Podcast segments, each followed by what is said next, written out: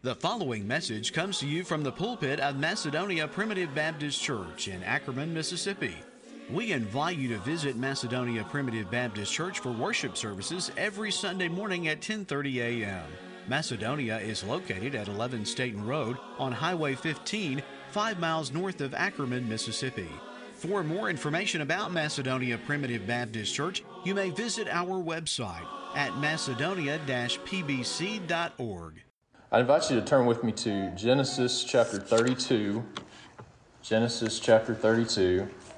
And we hope to consider if the Lord will bless us with His Spirit and with wisdom and the right words to say, to consider this morning wrestling with God.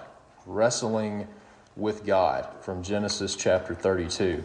So I want to get us up to speed on where we are at in the life of Jacob. Jacob, who is the principal uh, example of a child of God, because he is one of the few people in Scripture that it is said distinctly, Jacob have I loved, right? Jacob have I loved, and Esau have I hated. So we see that Jacob is loved by God, and just like us, you know, Jesus came into this world to save sinners, of whom I am chief. And what a better example of an Old Testament chief of sinners to a large degree than Jacob, whose name means supplanter, who literally means heel catcher, and that's what he did coming out of the womb. And he uh, stole Esau's blessings, stole his birthright, and he deceived his dad with the consulting and help of his mother to steal the blessing of his blind father Isaac. And because of that, Esau is so enraged. And I think it's also good to keep in mind as you look at the story of Jacob and Esau uh, that Esau is non elect. Distinctly, we're told that have I hated. He's a sinner. God saw fit to not choose him before the world began and leave him in his unregenerate state. And I think there's a lot of good lessons to learn when you are able to, to see Esau through that lens and how the Lord is sovereign even in those that are not necessarily born again. So he leaves having stolen Esau's blessing. And Esau promised to kill him. Okay? And then he leaves and goes to the uh, family members of Laban, who is his uncle. And in the middle of that trip, before he leaves, um, and before he arrives, rather, at his uh, family's homeland, we have this account where he sees a ladder and he sees angels going up and down upon that ladder. And he describes that as being Bethel, the house of God. And I think you can make a pretty strong case as you look at the life of Jacob that that is most likely when he was born again because it describes Jacob that God found him in a waste howling wilderness and he's out there in the middle of the wilderness sleeping on a rock when that occurs and you don't see really any positive fruit prior to that point and you do see some positive fruit of the spirit after that point. So i think you can make a pretty strong case that that is when jacob was born again, which even the mistakes that we make, even the mistakes that uh, I think Paul is a great example of this. Paul did many things in his life prior to being born again that Satan brought back to his mind that he had to deal with the relationship struggles of uh, having persecuted and maybe even slain the family members of those that he is trying to now minister to. God's not mocked. What we reap, what we sow, that shall we also reap. And even the uh, things that we sow, even in unregenerate state, those, uh, those will eventually come back around to us, possibly. Okay? Uh, now, we're thankful that God is gracious to not always make us fully reap everything that we've sown. It says in um, Hosea maybe that you've you've sown the wind and you're going to reap the whirlwind. Well, I'm glad God doesn't always, if we approach things in the right way, He doesn't always dial it up where you know if we we sow the wind, we have to reap something worse, right? We, we reap the whirlwind. Sometimes God is gracious to to forgive us despite uh, the mistakes that we make. But it's interesting how Jacob has been a deceiver pretty much his whole life. Okay, he's uh, lied to uh, advance his own agenda, to advance himself. And then now he has a change of heart, a, a change of action, but yet at the same time he shows up at Laban, at Laban's house, and what does Laban do? He acts just like Jacob used to act, right? He deceives him and he tricks him, and he ends up marrying uh, Leah instead of Rachel, and then he ends up serving him uh, for, for 20 years. He said, You changed my wages 10 times. So uh, someone was kind of beating Jacob at his own game or his old game uh, because he was very deceitful uh, and prideful and, and, and selfish to advance his own aim. And then he found someone who was maybe even a little bit better at it than him, which, which was Laban. So that is him reaping what he sowed, right? So now God has actually blessed Jacob tremendously uh, as he served Laban, and then you have this dividing of the flocks, and and then uh, Jacob has this scheme to advance uh, his his own flocks and taking some of the the lesser speckled cattle and all this. So anyway, he leaves the land of Laban. Uh, even though Laban was deceitful and changed his wages ten times, the Lord uh, honors Jacob by the way that he conducted himself in that um, in that time of his life, and he leaves a very rich man. Okay, he, he leaves with tremendous amounts of flocks and servants, and he is leaving a rich man.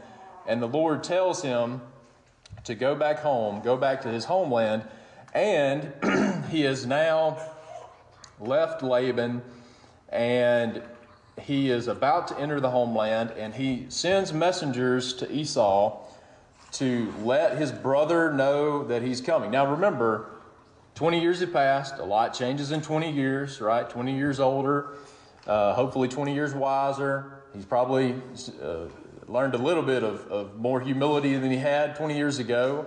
Um, but even Esau, in his unregenerate state, um, was um, being um, was learning more about um, just life in general. Okay, so the last time that they had saw one another, okay, the last time that they had saw one another.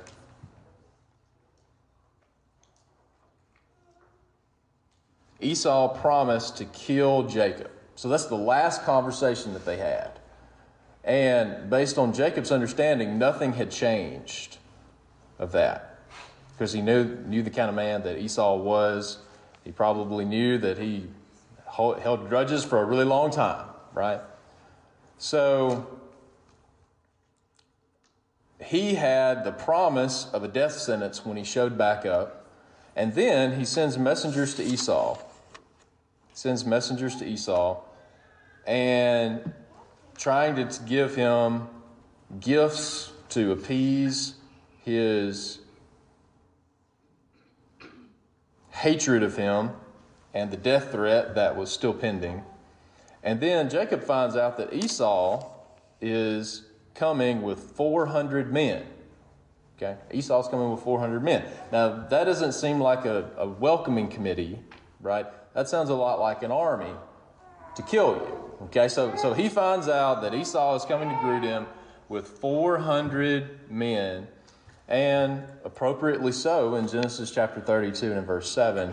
Jacob was greatly afraid and distressed, and he divided the people that was with him the flocks, the herds, the camels into two bands. So he's afraid that the next day that Esau and this 400 man army is going to kill him and all of his family. And I love this uh, beautiful prayer here of Jacob, beginning in Genesis chapter 32 and verse 9. O God of my father Abraham and God of, of my father Isaac, the Lord which saidest unto me, Return unto thy country and to thy kindred, and I will deal well with thee.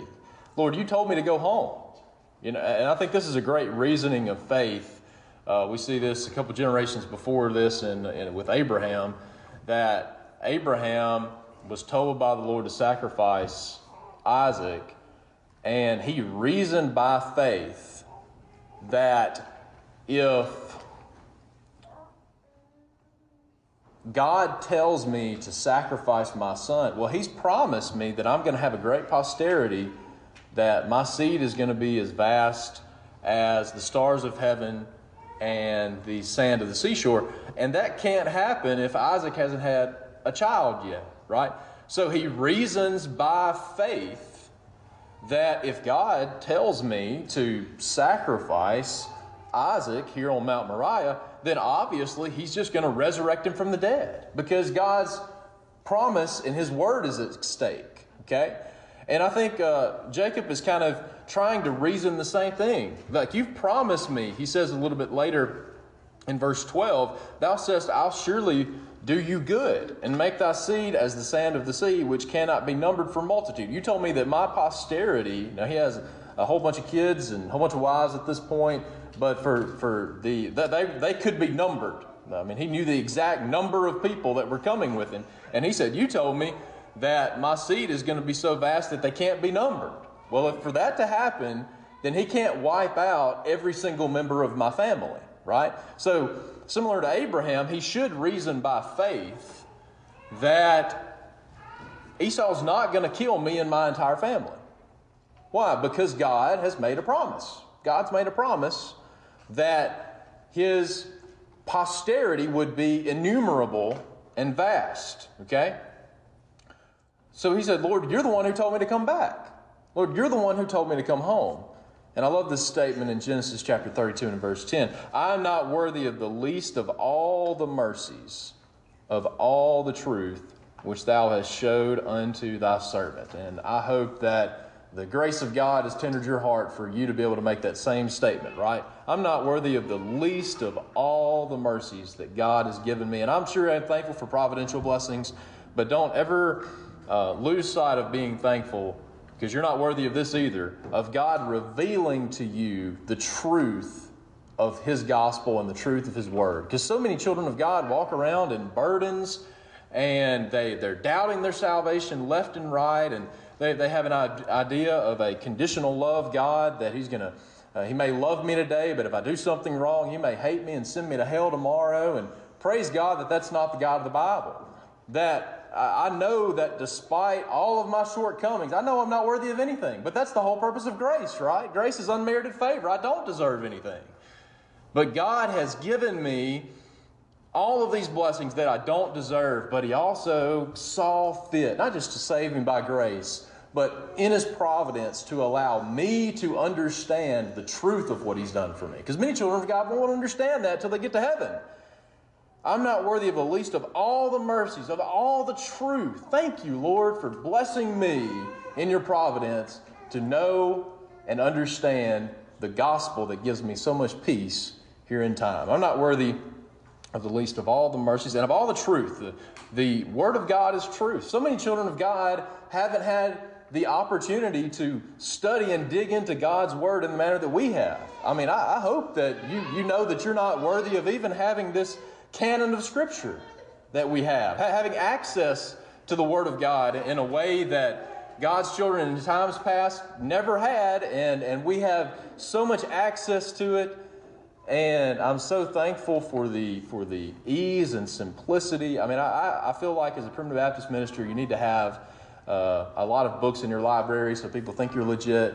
But I don't use any of the print anymore. I just do everything on my phone. I do everything, you know, on the internet. Uh, but I have I have a lot of books uh, that I have have on my shelves. But we have so much access to the Word of God and to resources today. So many children of God understand did not have the written word of that's a very new thing okay, in the history of God's people, for them to have the written truth of God's word. And you're not any more worthy of God blessing you with the canon of truth than that child of God who struggled without the word of God. So I'm not worthy of the least of all the mercies of all the truth that you have showed unto your servant. then he continues to devise plans, not just to divide the two companies, but we're going to send different, different waves, different troves of, of people that I'm going to send this gift and this gift and this gift. And then after I've given him that, that many gifts, hopefully uh, he will be tendered by the time that we show up. So he goes over the brook, verse 23, with his wives and with his close family. And then he was left alone that night. Genesis chapter 32 and verse 24. And Jacob was left alone, and there wrestled a man with him until the breaking of the day. And when he saw that he prevailed not against him, he touched the hollow of his thigh, and the hollow of Jacob's thigh was out of joint as he wrestled with him. And he said, Let me go, for the day breaketh. And he said, I will not let thee go, except thou bless me. He said unto him, What is thy name? And he said, Jacob. And he said, Thy name shall be called no more Jacob, but Israel. For as a prince hast thou power with God and with men, and hast prevailed. And Jacob asked him and said, Tell me, I pray thee, thy name. And he said, Wherefore is it that thou dost ask after my name? And he blessed him there. And Jacob called the name of the place Peniel, for I have seen God face to face, and my life is preserved. And as he passed over Peniel, the sun rose upon him, and he halted upon his thigh. Therefore, the children of Israel eat not the sinew which shrank, which is upon the hollow of the thigh unto this day, because he touched the hollow of Jacob's thigh in the sinew that shrank. now, I'd like to go to excuse me. I'd like to go to Hosea chapter 12 that gives a little bit more information on this account of the interaction between Jacob and this man, who here in Hosea is introduced as an angel. Hosea chapter 12, we'll start reading in verse 2. The Lord hath also a controversy with Judah, and I will punish Jacob according to his ways, according to his doings will he recompense him. He took his brother by the heel in the womb, and by his strength he had power with God. Yea, he had power over the angel and prevailed. He wept and made supplication unto him. He found him in Bethel, and there he spake with us. So here, this man who Jacob struggled with all night to the breaking of day is described as being an angel.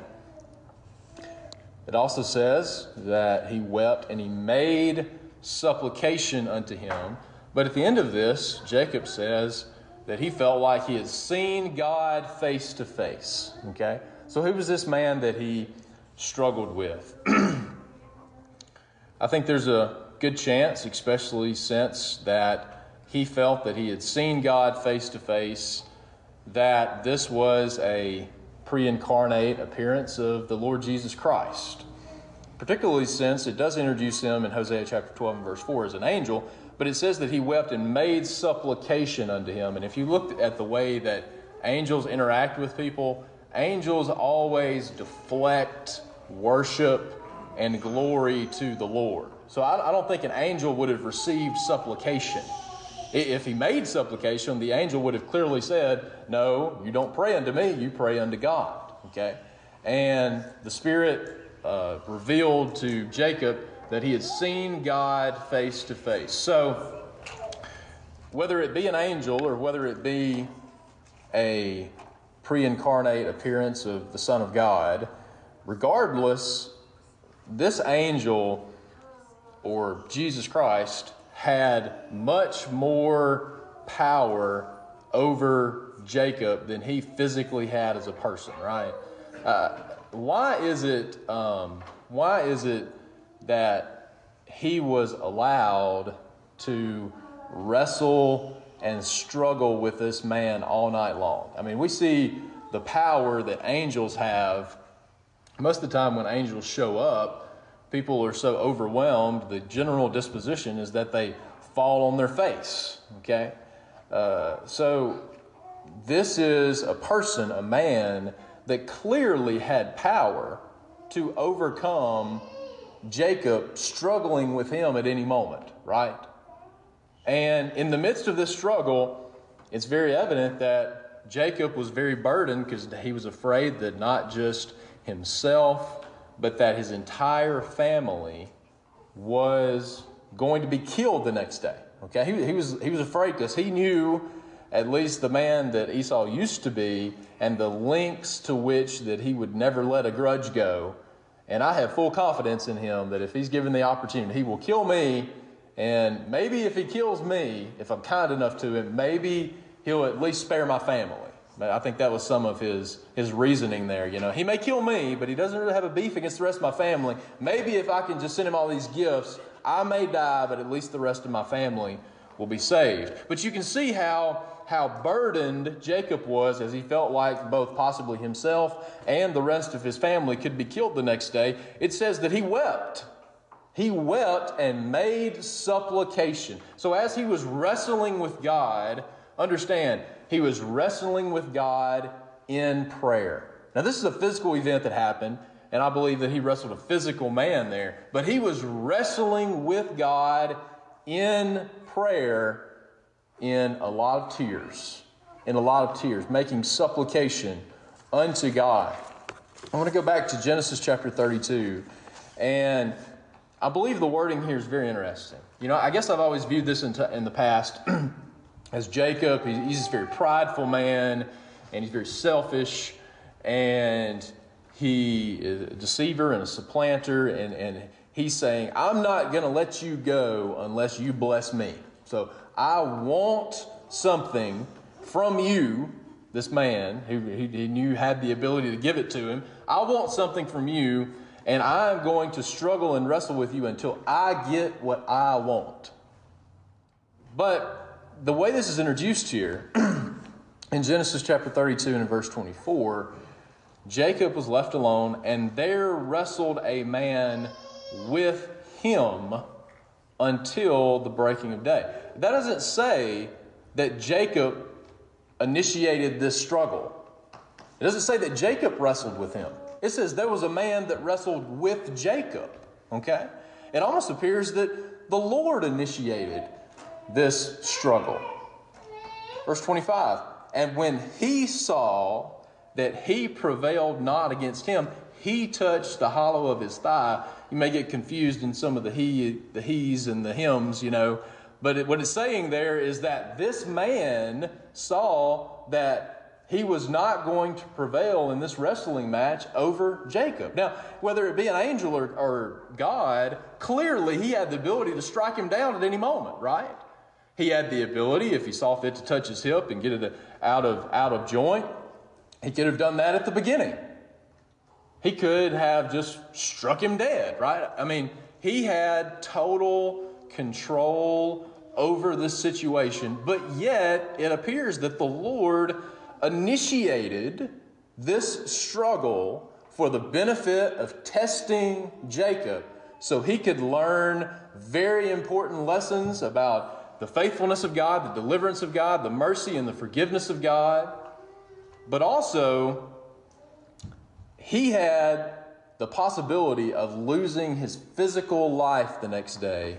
And he was so overwhelmed and burdened with that that he was weeping in prayer. And the Lord allowed him to struggle and wrestle with him so that he could be strengthened for the day that was coming tomorrow. Okay? when he saw that he prevailed not against him, he touched the hollow of his thigh. You know, it's very interesting. Uh, you think about wrestling, and it says they wrestled here all night. Um, if you have a wrestling competition, best case scenario, that's going to go uh, six or seven minutes. I think there's three rounds of a wrestling match. I had to get on Google to look that up. Uh, so this, if you're going to wrestle with something, that, it takes a lot of physical exertion to grapple and to wrestle with somebody, right? That's why they only do it for six or seven minutes. But he's saying spiritually, spiritually, he wrestled with him all night. That takes a lot of exertion, especially when you're crying the whole time. That takes a lot of struggle and exertion and agony. And as we think about wrestling with the Lord, supplicating the Lord, have you ever wrestled and struggled with the Lord, particularly in prayer, all night? In prayer, in, weeping? Um, there's an intensity. There's an intensity that we should have in prayer in general. But I tell you, there are times in our life where you have circumstances that come. And Jacob was right on the verge of maybe losing his life the next day, right? There are, there are things that, that come in life where you your, your prayers are a lot more intense and in agony than they are just when everything is going going smoothly.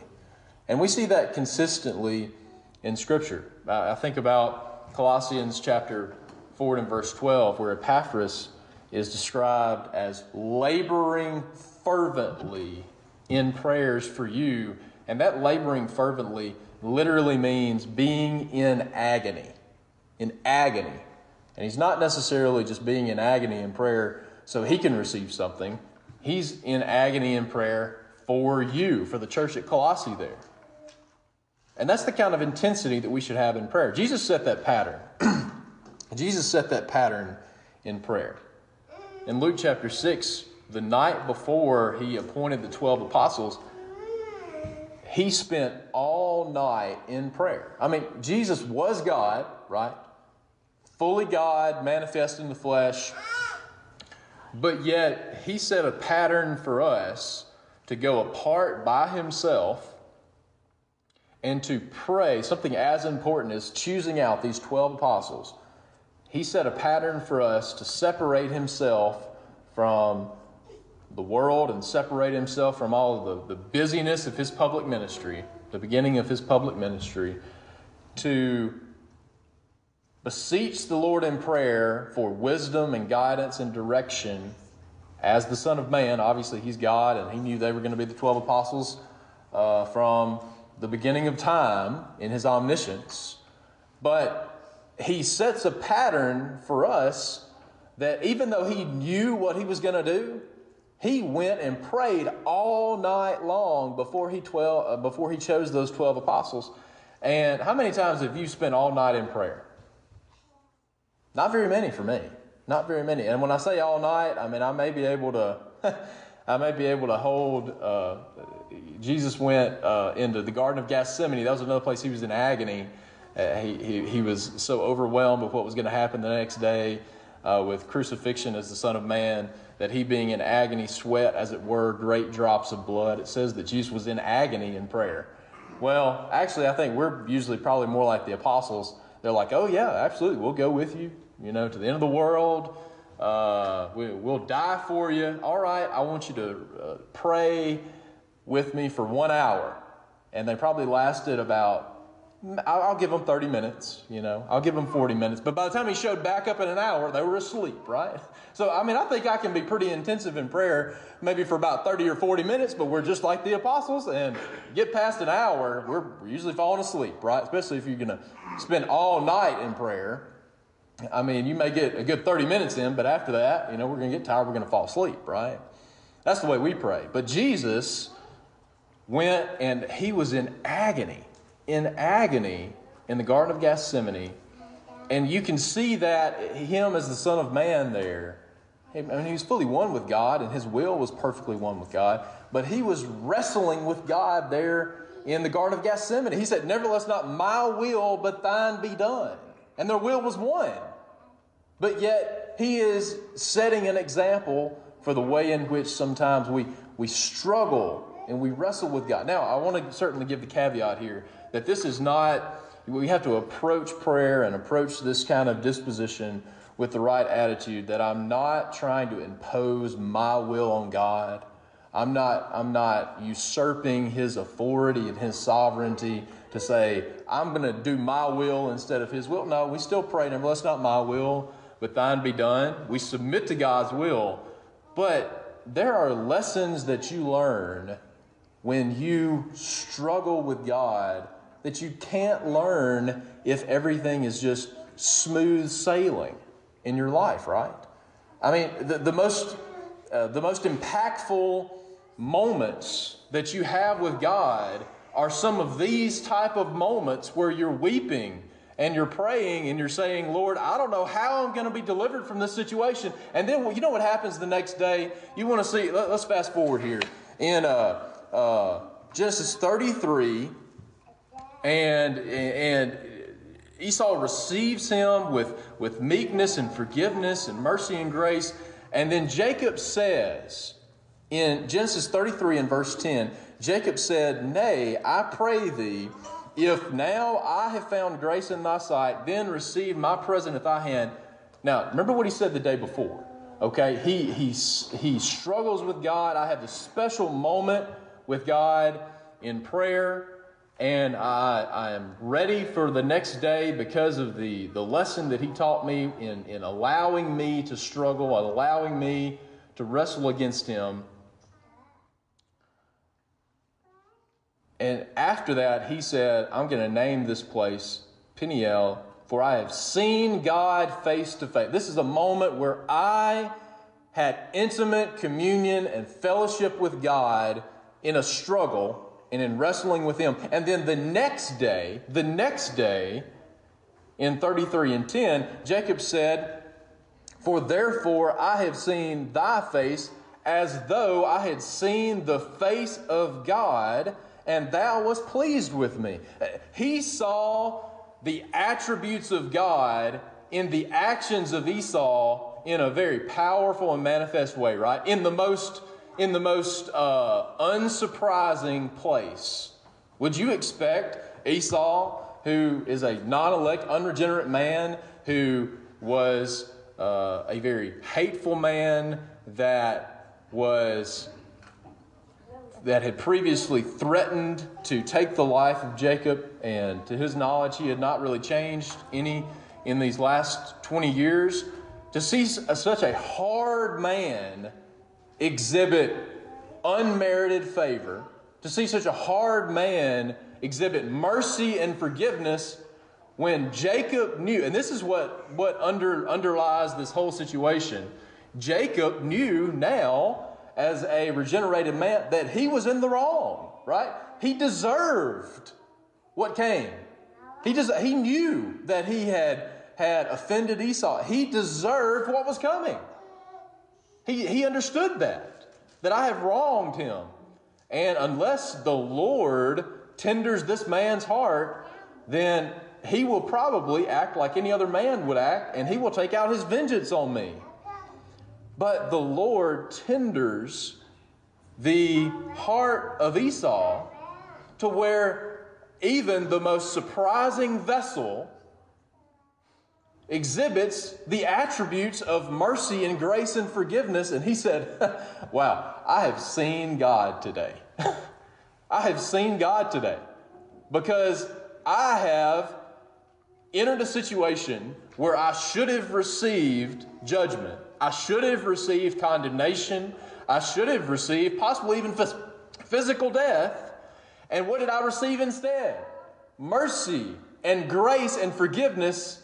And I have seen God manifested today in the actions of daily life through the forgiveness of Esau. How about that, right? I have seen God face to face. So, why does the Lord sometimes suffer things to come in our life to allow us to struggle. Okay, think about a wrestling match. I've tried to have this thought, and maybe I can explain it correctly. That uh, obviously God and this angel had total control over this wrestling match, right? They had the ability to strike them down at any moment. They had more power, they had more authority. But why did the Lord allow this wrestling match to continue in the way that He did? You know, sometimes a dad will, especially with the son, will have maybe it's more of a playful wrestling match, but you know what? You are in control of that wrestling match the whole time, and at any time, at any time, you can pin that little kid, right? I mean, you're, you're letting him struggle a little bit. You're letting him think uh, that he has the ability to win, but you're, you're giving him the opportunity to learn how to struggle. You're giving him the opportunity to learn how to be challenged. And then to not quit when you feel like that you're right on the verge of quitting. And then ultimately, you let your kid win, right? it says, I mean, think about it. It says that he prevailed against this angel. Does he have the ability to prevail against Christ or against this angel? Well, no, of course not, right? I mean, it does show the intensity of the struggle that Jacob had, though, right? For him to struggle all night and for him to be a worthy opponent. But it's very evident that when he said, You prevailed against me, it was not that he truly won the wrestling match. No, the dad let him win, right? But he allowed him to go through that process because he needed to learn how to deal with that struggle. He needed to learn how to deal with being at the point where I feel like I'm going to give up, but I'm going to keep pushing through anyway. And that was preparing him not just for the next day, but preparing him for things that would come later on in his life. So, why did the Lord initiate that? I think the Lord brought this, this wrestling match in the life of Jacob to teach him a lesson. To teach him a lesson of the Lord's deliverance. You know, I, what time I'm afraid says in the Psalms. And Jacob was afraid, right? What time I'm afraid, I will trust in thee. That, that, there's a big difference between reading that verse and saying, oh, yeah, that's right. I know I'm afraid.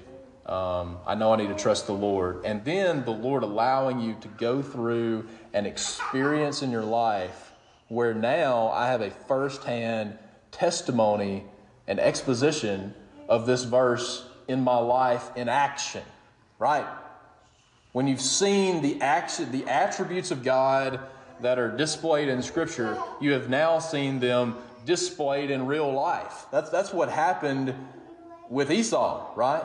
I mean, he knew that God was a God of mercy and grace and forgiveness, but then to have those attributes of God displayed in the vessel of Esau, wow, what an amazing lesson for Jacob to learn and that lesson was a lot more impactful because it was on the heels of him struggling all night. Okay?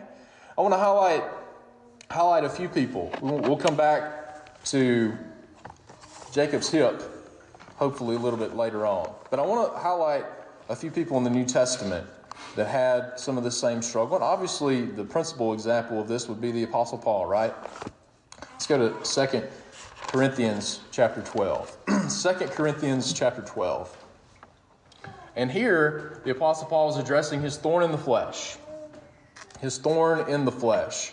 And the, the Lord inspired this text of Scripture in such a way for him to describe it as being a thorn in the flesh and not necessarily to focus on what the particular struggle was.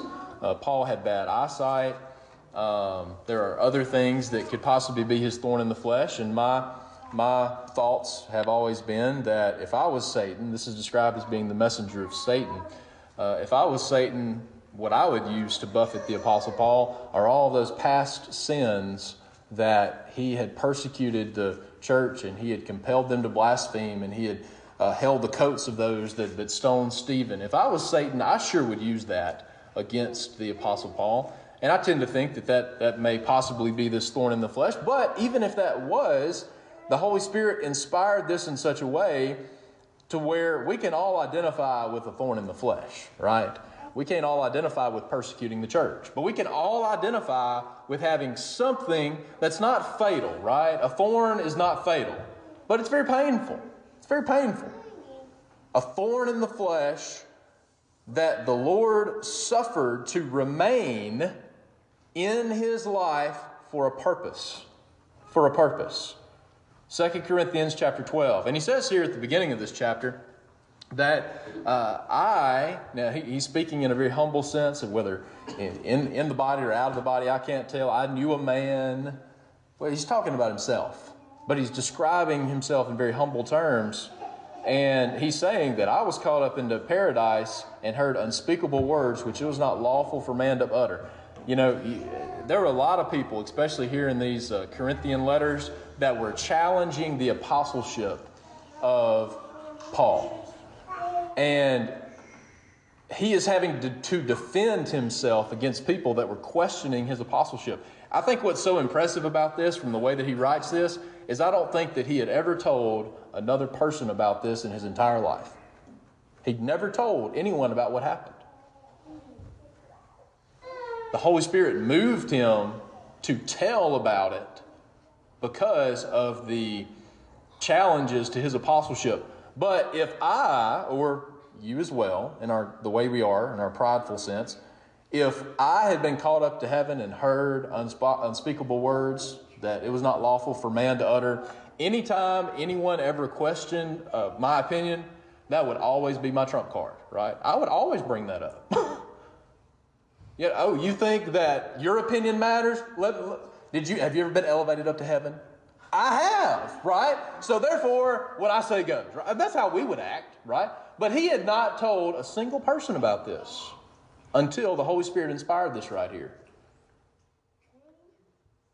And he said, understandably so, that I could very easily become very prideful and be elevated above my proper station because the Lord had given me this great opportunity, this amazing blessing to be caught up into the third heaven.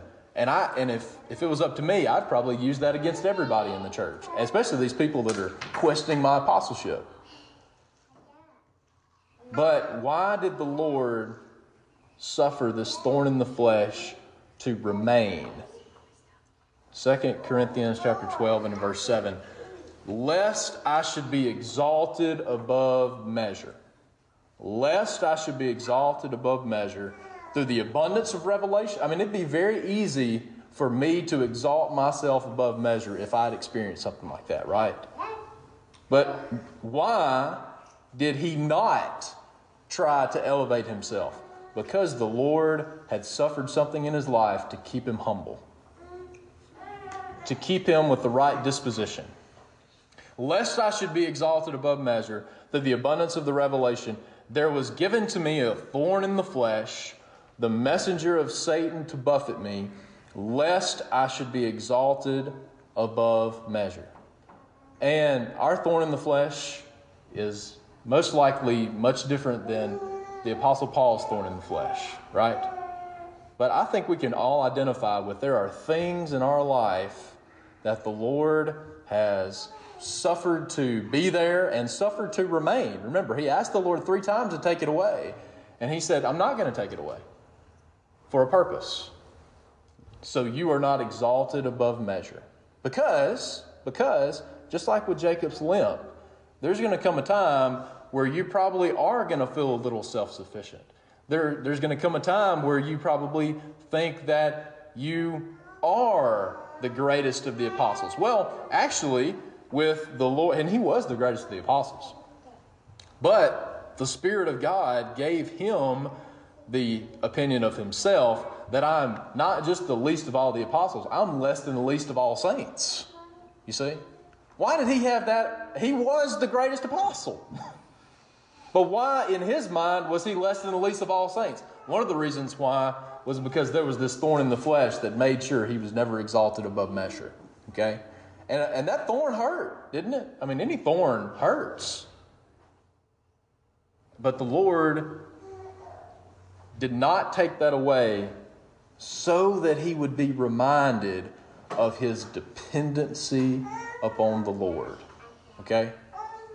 Even the Apostle Paul, who appeared to have everything together in his own mind, in his own conscience, he always dealt with that thorn in the flesh. And the Lord suffered it to remain to keep him humble, lest I should be exalted above measure. He asked the Lord three times, For this thing I besought the Lord thrice, that it might depart from me. Now, why did the Lord? Now, understand, this was the messenger of Satan that was the thorn in the flesh. Where did this thorn in the flesh come from? God didn't create it, Satan created it. Well, God could get rid of it at any moment, right? But he suffered it to remain to teach Paul this lesson. This lesson. Paul writes a little bit earlier on in Corinthians We are not sufficient of ourselves to think anything as of ourselves, but our sufficiency is of God. What's one of the reasons that he was, was able to learn that properly?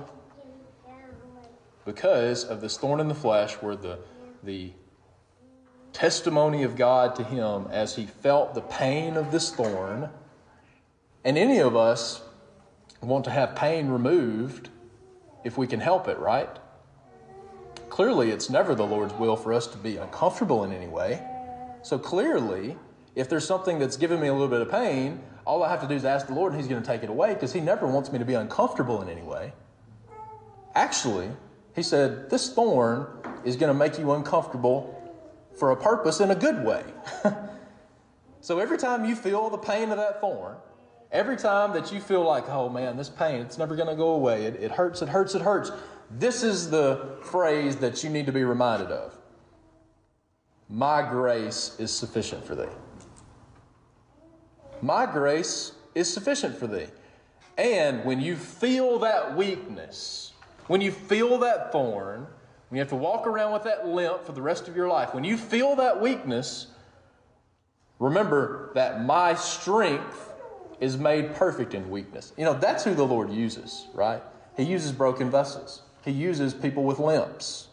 And actually, there's a phrase, it's been different variations of it that I've seen over the years but a phrase that's pretty common in Christian circles don't ever trust a man without a limp. Don't ever trust a man without a limp. Don't, if there is not something in your life where you have struggled with a challenge and you have some probably remaining remnants of that struggle, you know? Rarely is the Lord just going to totally remove that struggle. It's the people that have a constant reminder of their inability in and of themselves are the people that have the right disposition in the midst of their weakness for the strength and the power of God to be manifested in the midst of their weakness. Okay? Most gladly, therefore, will I rather glory in my infirmities, that the power of Christ may rest upon me. Therefore, I take pleasure in infirmities, in reproaches, and necessities, and persecutions, and distresses for Christ's sake. For when I am weak, then am I strong. You see? I mean, Jacob understood that tomorrow, if Esau shows up with these 400 men against my wives and kids, it's going to be a slaughter if he wants to kill me, if he, if he, if he desires to wipe my family out, it's going to be pretty simple. I mean, he's going to, he's going to kill us. Okay? But I think that the Lord was teaching Jacob a very similar lesson to what he was teaching Paul in the New Testament that that's a good place for you to be, for you to feel your total insufficiency your weakness. Because that is the situation where God's power and strength can be abundantly manifested when you have the right disposition to humble yourself in the sight of the Lord, and that's who he sees fit to exalt. So the Lord allowed Jacob to struggle with him, and then He touched his hip. And you, did you see the, uh, the tenacity of Jacob? Because even after he had his, his hip dislocated, he didn't stop. He kept, he kept wrestling. Okay? He kept struggling even after the Lord touched his hip. But for the rest of his life, Jacob walked around with a limp. You know, and, and you know, don't you know that there were so many times in the years to come that he, and he dealt with a lot of struggles and tragedy. Uh, certainly, the, the situation with Joseph, where he was deceived and thought his son died. Um, that was a great trying period in, in his life in the future. But every step he took, every step that Jacob took where he limped was a reminder of God's deliverance and grace in his life. Every step he took. And you know what? I doubt by the end of his life that he was disappointed that he had that limp for ever how many years because if received properly, that limp should have been a reminder every single day of, you know what, there's a good chance I should be dead today. I shouldn't even be alive. I shouldn't even be around here in a natural sense. If the Lord hadn't intervened, God's angels encamp round about them that fear him. God, God touched the heart of unregenerate Esau to have him tender to not kill him. I should have been dead today. I should have been in heaven with the Lord. I should have been gone. But the only reason I'm here is because of what God did for me, and his limp was a reminder of that with every single step that he took. Okay? And that's why the Lord uses broken vessels. he uses people with problems. He uses fishermen with bad tempers, right? He uses people with limp. He uses, that's, that's his only option, right? I mean, his only option is to use broken vessels like us. But those are the things that keep you humble, that keep you with the right disposition. Lest I should ever be exalted above measure, the Lord is, is gracious to suffer that thorn in the flesh, to keep us with the right disposition where we can be humble and hopefully be, be profitable in the Lord's kingdom. We thank you for listening to today's message and invite you to visit Macedonia Primitive Baptist Church for worship services every Sunday morning at 10:30 a.m. Macedonia is located at 11 Staten Road on Highway 15, 5 miles north of Ackerman, Mississippi. For further information about Macedonia Primitive Baptist Church, you may visit our website at macedonia-pbc.org.